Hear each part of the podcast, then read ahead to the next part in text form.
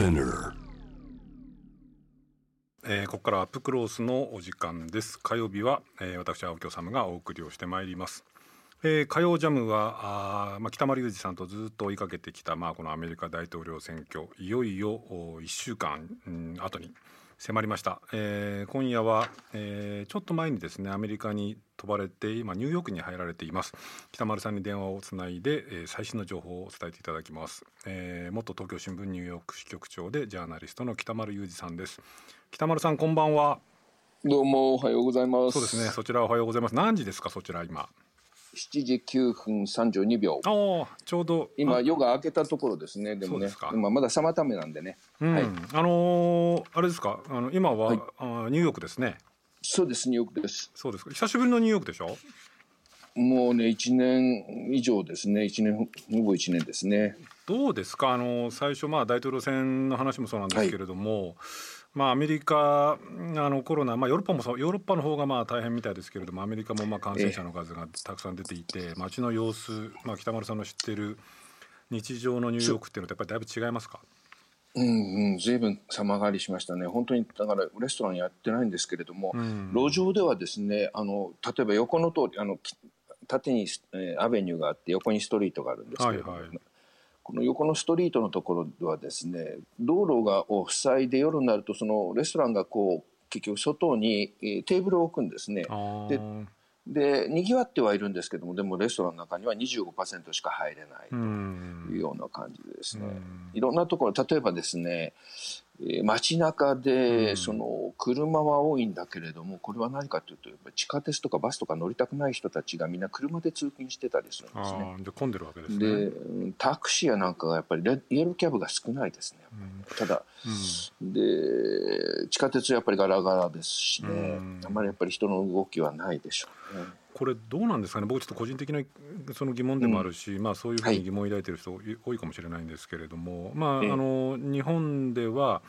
まあ、爆発的な今のところだいに波っていう状況にはなってないのは、どうも人々が、まあ、それなりにこうソーシャルディスタンスも含めた、はい、あこう注意を払ってるからということが大きいのではないかっていうか、それ以外理由が思い浮かばないんですけれども、あのマスクもの着用とかアメリカなんかとか、あるいはヨーロッパでやっぱ爆発的に増えてるのはやっぱりそういうことをしてないんじゃないかとか、あるいはそういうその文化風俗風習の違いが大きいんじゃないかっていうような人もいるんですけど、実際にアメリカでご覧になってどうですか。ニューヨークはですね、うん、だから一度もう本当にはちがつしちがつとずっとものすごかったでしょ、うん、で感染を抑えるために毎日毎日ニューヨーク州知事がですねラジ、あのラジオとかテレビで会見を行いまして、クオモさんですね、逐一こうしろ、クオモさんですね、うん、逐一こうしろああしろというふうな話が出てきてですね、うんうん、本当に一時抑えたんですよ、うん、でそれがここでまたもうまた少しちょっとまた伸びてきているということで、うん、だいにはだいさんはが来てるんじゃないかという話で、ニューヨークの人たちは本当にビクビクしてます。なのでニューヨークの人たちはものすごくみんな、まあ、あマスクはしてますね。なるほど。ただしやっぱりこれもやっぱり青い州赤い州という形で、うん、トランプさん自身がほらマスクマスクしないであちこち出歩くもんですから、うん、選挙集会するもんですからね、トランプさんの選挙集会テレビに映る後ろ側だけがマスクしててですね、こっち側カメラの方はですね全然マスクしてないんですよね。あでものすごい熱狂的なんですよ。しかも、うん、トランプ集会これ前回よりも大きいんじゃないかとぐらいにトランプ集会熱狂的。どうなんですかそこでちょっと本題 の, そのアメリカ大統領選挙、まあ、投票日までいっしゅうかんになったんですけれども、ええまああのね、前回のこう大統領選挙あるいはそれ以前の大統領選挙との比較ってことも含めてなんですけれども、やっぱりあれですか、うん、その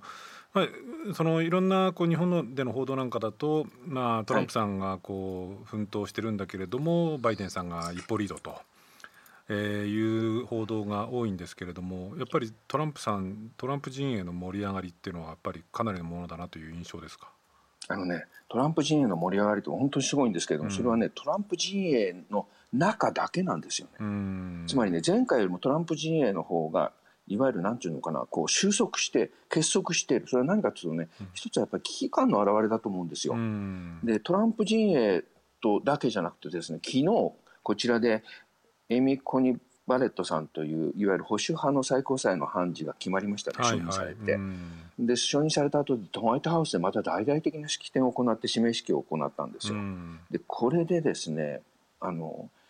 リベラル側のね怒りの蓄積がものすごいんです。一方であ、うん、あのそのトランプ集会の盛り上がりと同時にですね、反トランプの人たちのふつふつたる怒りの盛り上がりというんですか、蓄積というのかな、うん、これがね本当に感じます。それは例えばバイデンさんの支持って前から言ってますけども、これはトランプ対反トランプの戦いだって、バイデンさんがそれを大あのたまたま肩代わりしてるだけなんですっていうふうに言ってきましたけれども、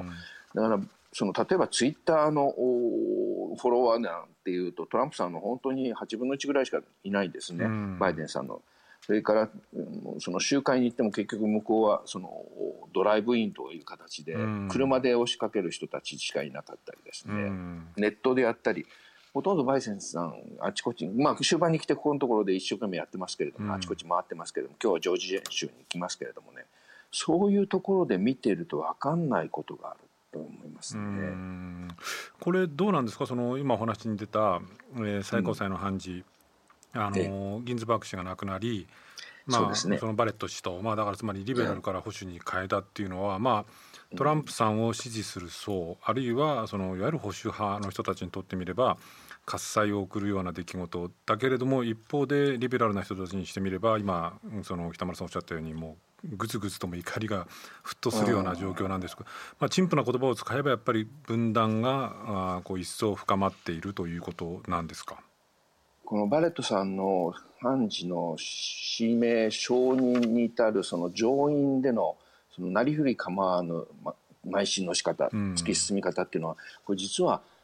国民全体でいうと ろくじゅっパーセント ぐらいの人がやっぱりダメだと、それはちゃんと新しく選挙があるんだからその時に決めなくちゃいけないというふうに思っている人がたくさんいたんで、多数派だったんですね、うんうん、これ何かというと共和党の中でもやっぱりこれまずいだろうという人がいた、うん、一方でその各トランプさん の, かあの支持者の核となる福音派の人たち、宗教右派の人たちはですね、うん、やっぱりせんきゅうひゃくななじゅうさんねんの人工中絶のえー、を認めたロー&ウェイドという判決を覆してほしいというのはですね、うん、もう悲願なんですね。なるほど。それだけじゃなくて、例えば同性婚の問題であるとか、それからその銃規制の問題であるとか、これでろくたいさんになりますんで、うん、今度は本当にトランプさんの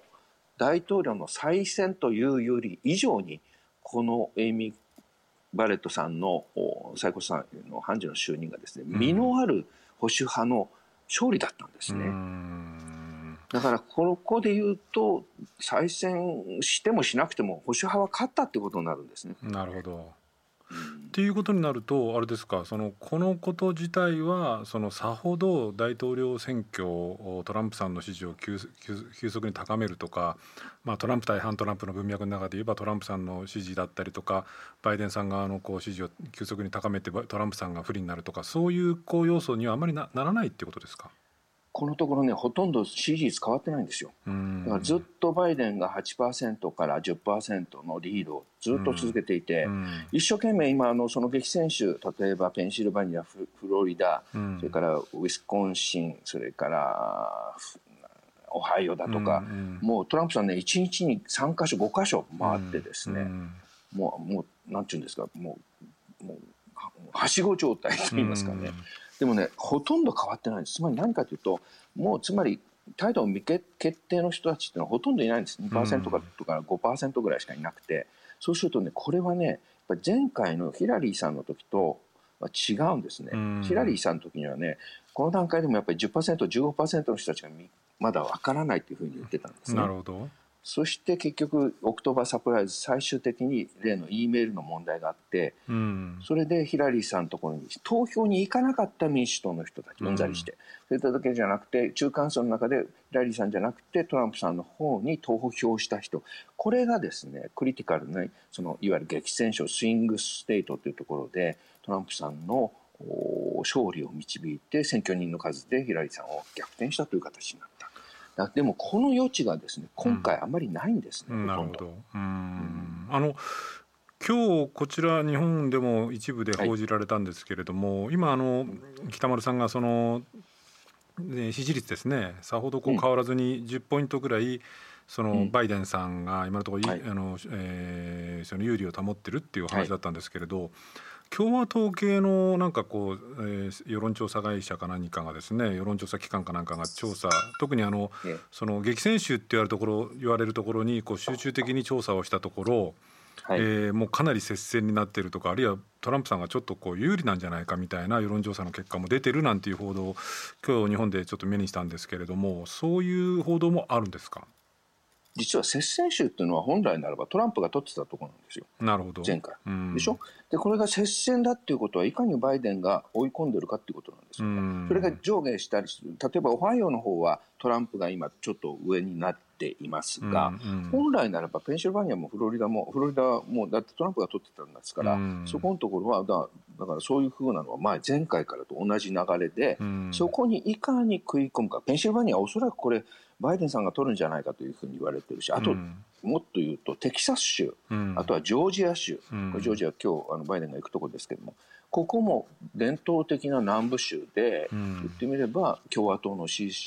者が多かったところでもテキサス逆転するかもしれない。なるほど。それからジョージアも逆転するかもしれないというふうな形での接戦になっているということなんですね、うん、だから接戦の向きが違う。えー、今までバイデンがリードをしていてトランプが追い上げてきたというよりもトランプがいるところにバイデンが追いかけてきたという形での接戦になったと思うんです。なるほど、うん、これもう一つ、これもまあまあ前回の選挙の時からよく言われる話ですけれども、はい、そのいわゆる隠れトランプというかね、はい、公にはそのトランプ支持とはちょっととても言いにくいんだけれども、まあ、北村さんもよくおっしゃってた、あの例えばその経済的な活動あるいは公正特捜でも実は商売のためにはトランプの方がいいんだよねっていう人とか、あるいはそのこうメディアが比較的こうトランプ政権にはまあ フォックス などを除いて厳しい姿勢を取っていることがあって、まあそういうメディアなんかのやってる世論調査ではさすがトランプ支持とは言いにくいみたいなところもあるとか、そういうのがいわゆる隠れトランプっていうのが い, たんじゃいるんじゃないかなんていう報道もまああちこちで目にするんですけども、このあたり、まあ、なかなか難しいところでしょうけども、北丸さんどんなふうにご覧になってます？僕ね、それで今回いろんな人に話を聞いてっていうのは、つまりよねんまえに話を聞いた、つまりトランプ支持のニューヨークにもたくさんいますんで、うん、その経済界の人だとかそれから会見主の人だとか、うん、そういう人たちと話をしてきたんですけども、今回は結構うんざりしてる人が多いですね。多かったですね。あの、うん、ここまでひどいとは思わなかったと。あの時はやったけれど、うん、こ, ここまでひどいとは思わなかった。例えば、まあ、減税するのは減税するでいいけれども、その後でじゃあ財 政, 赤財政赤字をどう立て直すのかという話も聞こえてこないし、うん、このままでいくと経済自体もトランプの方が確かにその景気刺激策というのはその時その場ではいいのかもしれないけれども、目先のことしか考えないので次はどうなるか、そのうちにきっと経済そのものがおかしくなってしまうんじゃないか。例えばあの中国との貿易戦争だって肩がついてないということで、そこのところで逡巡している人と、いやもう完璧にトランプはもうや今回は嫌だという人と、こういうふうな形で現れているこの微妙な差がですね、その全米的にももし広がるんだとすれば、いずれにしても例えば今 はちパーセント だと、うん、えー、支持率が はちパーセント だということになるとね、今回今郵便投票期日前投票、この、えー、ニューヨークでもふつかまえから始まったんですけど、ものすごいんですよやっぱり、うん、みんなねはちブロックぐらい並んでても、ね、全然構わないという形でみんな押し寄せてる、うん、まあ、ここは民主党が強いからなのかもしれませんけれど、うん、そう、そういうものを厭わないような人たちがたくさんいてですね、それで今ろくせんにひゃくまんひょう、はい、もうすでにね期日前投票やってるんですよみんな。なるほど。これはこのままであれですか、うん、その従来 の, あの大統領選挙としては期日前投票が多いペースなんですか？ものすごく多いです。ああ、そうですか。前回だってよんせんまんひょうもいかなかったですからね。うん、でそれでですね、でこれがこのままいくとひょっとしたらみっか の, その当日の投票やなんかやるとですね、いちおくごせんまんにんが、つまり投票率でいうと ろくじゅうごパーセント くらいの人、これねせんきゅうひゃくさんねんぐらいから取った統計で一番なんですね。なるほど。その人たちが押しかけるだろうというふうに、そのぐらいの盛り上がりはもあって、そうするとですね、うん、はちパーセント の差っていうとバイデンさんがね総得票数でせんまんひょうぐらい多いっていう形も、 こ, この間はヒラリー・クリントンがさんびゃくまんひょう多かった、うんうん、それでも負けた、はい、今回はバイデンさんがせんまんひょう多くてなおかつ負けるのかっていう風な話が出てくる。その投票結果の話ちょっと後で伺うとして、うん、このその期日前投票がものすごく出足がまあいいというかですね、はい、その歴代のアメリカ大統領選挙の中でもそのトップクラスの投票、うん、期日前投票の出足だっていうところを、うん、これをどう捉えるべきだと思いますか。つまりあのもうとにかくトランプだけはもう嫌なんだっていう、まあ、いわゆるとにかく反トランプの人たちのなんかこう必死さみたいなものがこの投票率につながっているのか、あるいは そのそうではなくてやっぱりトランプ対反トランプっていうこの大統領選挙そのものが注目を浴びているのであって決してそのトランプさんに不利ではないと見るべきなのか、これはどんなふうにご覧になります。あの各種世論調査、もう僕らは自分では調査できないので、今回ね、だから前回の世論調査を外したことでいろんなところの調査会社もしくは放送局、メディア、新聞社ものすごくあの慎重になってます。だから今回のこの数字っていうのはかなりあの正確なんだと思うんだけれども、期日前投票はやっぱりねななたいさんで民主党の支持者が多いんですよ。なるほど。これあれですか、アメリカでもあのよく日本のメディアでやるあの出口調査みたいなのやってるんですか。やってるんですね。ああ、なるほど、うん、でそこで、まあ、確定トランプの人は喋らないでしょうけど、うん、でも民主党の人たちが圧倒的に多いっていうのは確かなんですね。なるほど。で考えそういう、うんうんと考えると、つまりこの期日前投票の出足が、まあ、これまでのアメリカ大統領選の例がないくらい、えー、良いということはやっぱりあの僕がさっき言ったバイデンさん、まあ、つまりトランプじゃまずいよねっていうようなムーブメントがこの投票率出足のいいところにつながっていると見るべきだと、まあ、コロ、コロナのせいでそういう混んだところにもう当日に行きたくないっていう人もたくさんいるんでしょう、ね。あまあそうですね、ただもう一つはね、当日に行って折り返されるよりも追い返されると何かというとね、あのトランプジュニアがごまんにんのアーミー・フォー・トランプという人たちをリクルートしてですね、まあ、もしくは警備会社の人たちをリクルートしてですね、当日選挙投票日の当日に各地域でですね、監視団を作る送ろうと、不正がないようにって言いながら、実はそれが不正のもとになって、つまりその人たちの圧力によってマイノリティの人たちがですね、身分証明書を見せる、お前は誰だっていう形で銃を持ってですね、こう圧迫されるんですね。なるほど。それによっていやで投票妨害って言うんですけども、それがずっとせんきゅうひゃくはちじゅうねんだいから続いてるんですよ。でそういうものがですね行われるんで、それでもう期日前投票に行っちゃえと、そうすればそういう妨害もないし、例えば並んでいてもまたそれでダメだったらまた翌日行けばいいんだっていうことで、随分それで期日前投票にその民主党の、えー、つまり本来ならばその監視団によって押し返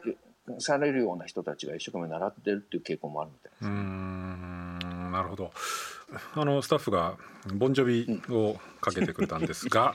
あのー、ご存知の方いらっしゃるかもしれませんけども、えー、今回大統領選挙でバイデンさんの支持を明確にして、はい、なんかボンジョビさんがあれですね、えー、集会で、えーはい、曲を歌っているということですよね。あのね、芸能界ね、みんな共和党じゃなくて民主党なんですよ。そうですか。誰もみんなそうなんです、うん、誰それでトランプの集会で、うん、みんな例えばあいろんな曲かけるとしてもですね、かけるとみんな俺の曲かけるなっていうぐらいなんですよ。うん、ただし芸能界がどうだ、映画界がどうだって言ってもほとんど有権者の人たちはそれに影響されません。なるほどね、うんでね、えー、その後半のまずその、まあ、本題っていうかなんですけれども、これジェイミーであのランブリンマンさんからこうこんな、えーはい、質問が来てるんですけれども、はい、トランプが選挙に負けてもそれを認めず偽り続けるのではと言われていますが、そんなことが本当にできるのでしょうかという質問なんですね。で実際にでもそうなるんじゃないかっていう報道がこれは日本でもこう盛んにされてるんですけれども、北村さんこの辺の前からずっと前からずっと言ってましたよね、うん、そうそう ど, どうなんですかこれ。だからトランプは勝たないけれど負けないっていう道があるんだっていうことで、何かというとですね、うんまあ、だから結局その私は自分で調べることができないのでこちらのそのいろんな世論調査を分析するしかないんだけれども、うん、つまりせんまんひょうの先ほど言った総得票数でせんまんひょうを上回るかもしれない、まあ、はっぴゃくまんひょう、うん、ごひゃくまんひょうかもしれません。それでもバイデンが負けるとしたら、うん、実はこれ大変なことをまたそのいわゆるトランプ側の暴力集団の話だけじゃなくてね、例えばほら、うん、ウルヴァリンだとかプラウドボーイズだとかっていう話はあるんだけれども、うんうんでも民主党側の人たちもやっぱりね今銃買ってるんですよね。なるほど、ね、そうやって、えー、もう大変なことになるだろうということになって、それ何かというと、うん、結局あの期日前投票というのが今ろくせん、はい、こんなにたくさん数えたことがないんですよ、各州で。ニューヨーク州の場合は初めて今回歴史上初めて期日前投票をやってるのね、うん、そうすると数え方やなんかに関して不慣れなもんだから、うん、じゅういちがつみっかのうちに開票出てこないんじゃないか。例えばフロリダはもうすでにあのもうすでに数えていいんです。でも州ごとによって違ってて、ペンシルバニアはその日じゃないその日にならないと開けてもいけないんですよ。なるほど。だからそうするとこうやって一番最初に期日前投票で民主党の票が出てくるでしょ、うん、そうするとね期日同日の投票のやつから開票しますんで、うん、その当日のやつがまず共和党の人たちに偏る。民主党の人たちはもうすでに入れちゃってるから、うん、で当日の開票をやってるうちにトランプさんの票がどんどんどんどん空いて、うん、トランプ有利となって、うん、でそのうちにバイデンが追い上げてくるという形になると、トランプはそこでやっぱりほらこれイカサマだっていうふうに宣言して、うん、もう投票数えあの期日前投票数えるのはやめろと、郵便投票数えるのやめろというふうに宣言をしちゃって、うん、大統領令でそれやっちゃったりするかもしれない。そんなことそんなことできるできるんですか？あのトランプは今までそんなことやるのっていうことやってきたでしょ。そうか、うん、そうなんですよ、うん、で, できるんです。そしてそれがこれ で, そうするとでもユナイテッドステージだなと今改めて思ったんですけど、州によってその期日前投票をもう早めにこう開票していくこともできるし、はい、そうじゃなくてできないんだって言ってる、まあ、州によってとにかく全然その全然というか違うわけですね。違うんです、違うんです、うん、なるほど、うん、だからそこの段階でトランプが例えば自分がまだの票が出てる時に勝利宣言しちゃうんですよ、うん、そうするともしくは例えば フォックス ニュースだとかが言っちゃうとかね、うんうん、そういうふうになると混乱しますね。混乱したらどうなるかというと結局裁判闘争になるでしょ、うん、裁判闘争になると結局昨日決めたエイミー・バレットさんあたりが、うん、あの鍵を握ってろくたいさんで保守派でトランプ支持という形になるかもしれない、うん、そうするとバイデンさんは例えば投票で勝っててもトランプが負けないということになるかもしれない。そうなる、そうなると結果が要するにはっきりとしないまんまずるずるとその裁判闘争になっていって、ね、場合によっては年明けくらいまでこう引きずっちゃうということですか。はい、うん、これそれだけじゃなくて、うん、どうぞ。下院の段下院が介入して、うん、そうすると、まあ、両方ともその数えられないという話になった時に下院が介入すると、うん、この下院のえー、投票になるんです。下院は例えば、うん、今民主党が多いんだけれども、うん、それは議員の数が多いだけであって、実はその場合の投票っていうのは州ごとにひとりなんですよ。なるほど。だ州でどちらの人たちがいるかというと、うん、州の数でいうと下院はやっぱり今ごじゅっしゅうあるんだけどにじゅうろくしゅうが共和党なんですね。なるほど。そうするとトランプさんが勝ちでしょ。これだから整理するとえーそのまあ、可能性としてはその、まあ、接戦なのか接戦若干接戦じゃなくてもトランプさんはとにかく負けたと言わずに場合によっては勝利宣言したりとかその開票妨害みたいなことをするかもしれないと。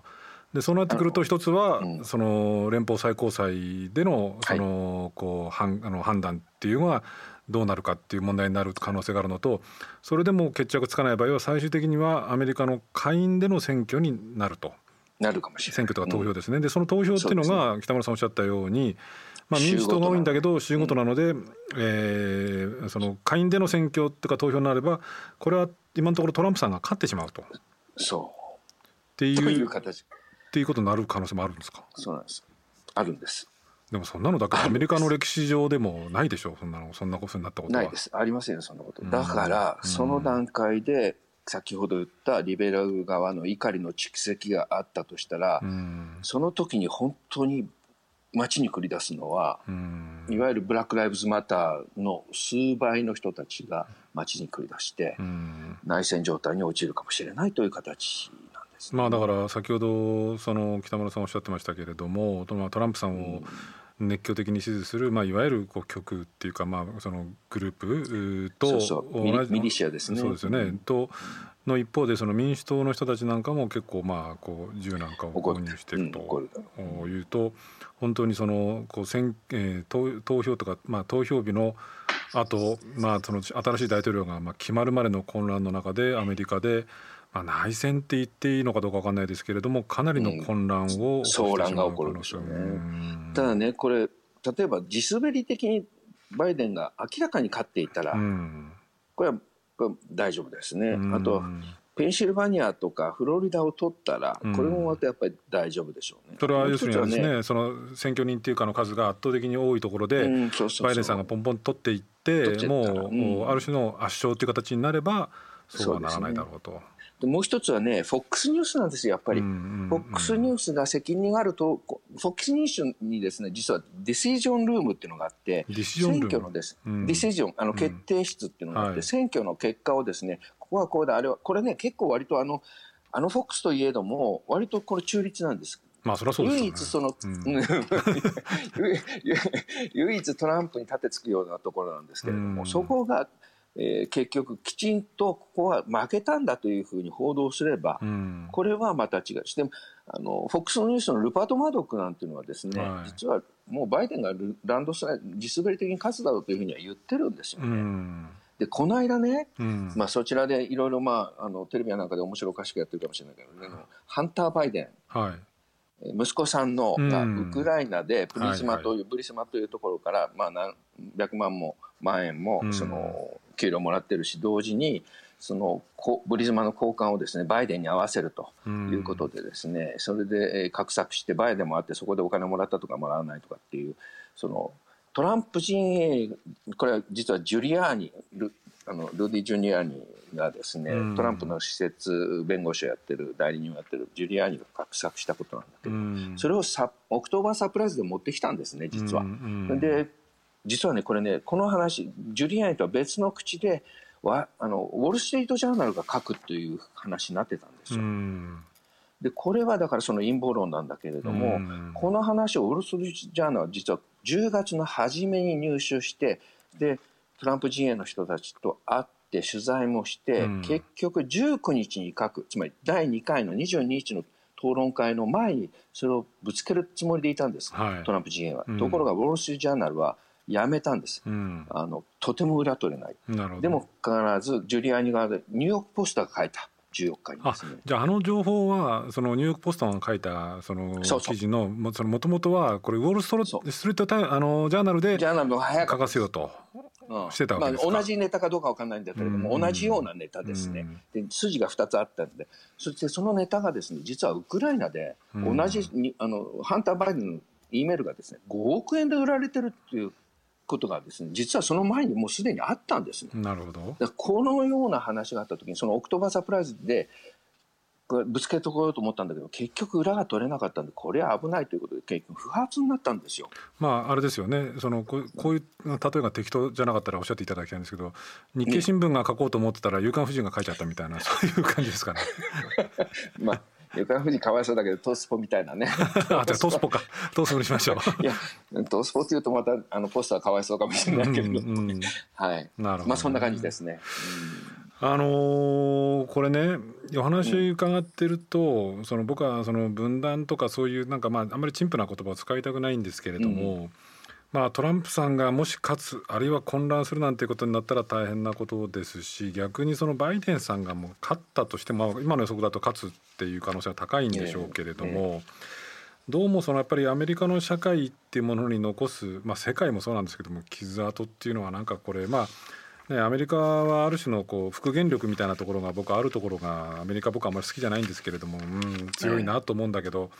ちょっとこれはあれですね大統領選挙投票日あるいは投票日が過ぎても少しこうどうなるかわからないですねこれね。ただね青木さん、うんうん、アメリカは今ミレニアの世代、うん、それからジェ、ジェネレーション Z という世代がどんどんやっぱり大きくなってくるんですね、うん、人口が増えてくるそうするとその時にいわゆるもう一度統合の兆しというのがやっぱり出てくるつまり世代交代っていうのが行われてアメリカでもただ同じ人口形態ではなくてそういう希望に向かって進みたいというふうに言ってる人が多いことは確かですね。なるほどね本当にでもね今とんでもないですよアメリカ、うんうん、ぐったりしちゃう。まあそれがなんていうのかなこう復元力になって、ね、多少こう、ねうんね、世界の秩序、まあ、秩序っていうのもなんですけどもね、えー、少しこう落ち着いてくれるといいんですけど北村さんあれですよね、えー、と投票日はもちろん、はい、ニューヨークで取材されるわけですね、じゅういちがつの半ばまでいます。そうですか。いる予定です。わ、はい、かりました。あのまたちょっと機会とらまえて、うん、あの、はい、ぜひあのご連絡しますんでまた報告お願いします。はい、よろしくお願いします、はい。気をつけて取材してください。朝早くからすみませんでした。はい、はい、どうも失礼します。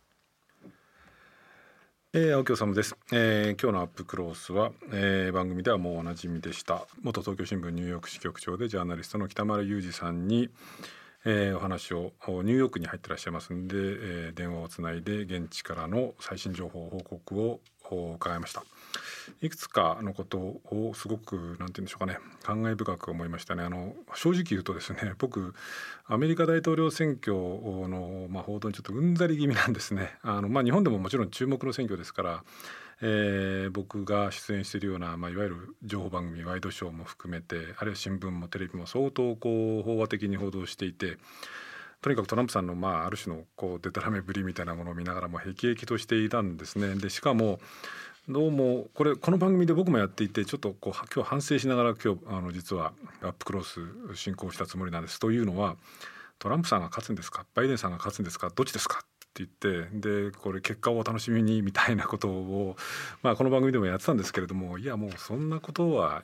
ではなくてですね、もうじっくりと本当に今アメリカで何が起きているのかっていうことをその北丸さんにお話を伺いたかったんですね。でその結果として僕番組の最後に申し上げました、あの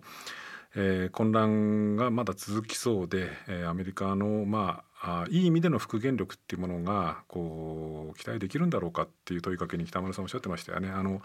アメリカ今若い世代ミレニアル世代とか Z 世代っていうものが、まあ、新しいアメリカを作ろうとしてるんだと、でそこに関しては北丸さん本当にこうある種のこう楽観視というかですね、希望を持ってらっしゃいましたよね。それを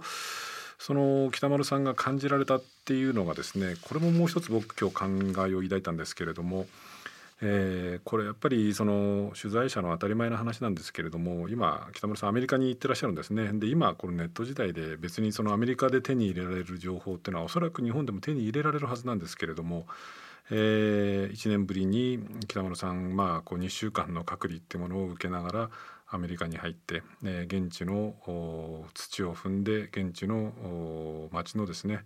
雰囲気、えー、風匂いをこう胸に嗅ぎながらというかですね、胸に吸い込みながらこう取材をしているっていうことの、まあ、臨場感みたいなものを感じてきましたですよね。あのこれ僕らの仕事の、まあ、一番肝心な部分ですし、まあ、別に取材とか僕らの仕事に限らないんでしょうけれども、やっぱり現地に入ってこう現地の匂いを嗅ぐっていうことの大切さっていうものも今日痛感させられました。あのー、これ、えーまあ、今僕例えば韓国とかですねアメリカに行こうと思えば行けるんですけれども、にしゅうかんの隔離っていうとなかなか難しいんですね。でこういう状況がもうすでに半年以上続いている、つまり、えー、外国には行けない、えー、現地に入って取材をするってことはなかなか難しいっていう状況で、それはそれでまあいいこともあるし、えー、分かったこともあるんですけれども、やっぱりコロナによってこう現地の匂いが嗅げない、取材ができないっていうような状況が続いていることの喪失感みたいなことも強く感じました。北丸さん羨ましいなと思いつつ、大統領選挙がどうなるのか、えー、この北丸さんのえー、ニューヨークからの現地報告、これ番組でもまた引き続きその投票日の後じゅういちがつよっかですね、日本時間のよっかの、えー、水曜日ですね、えー、ジャム・ザ・ワールド黒羽さんがナビゲートする、えー、ヘッドラインニュースのコーナーで北丸さんの現地からの報告が聞けることになってますんで、まあ、これ聞き手はもちろん僕じゃないんですけれども、ぜひ皆さんお楽しみに聞いていただければと思います、えー、ありがとうございました。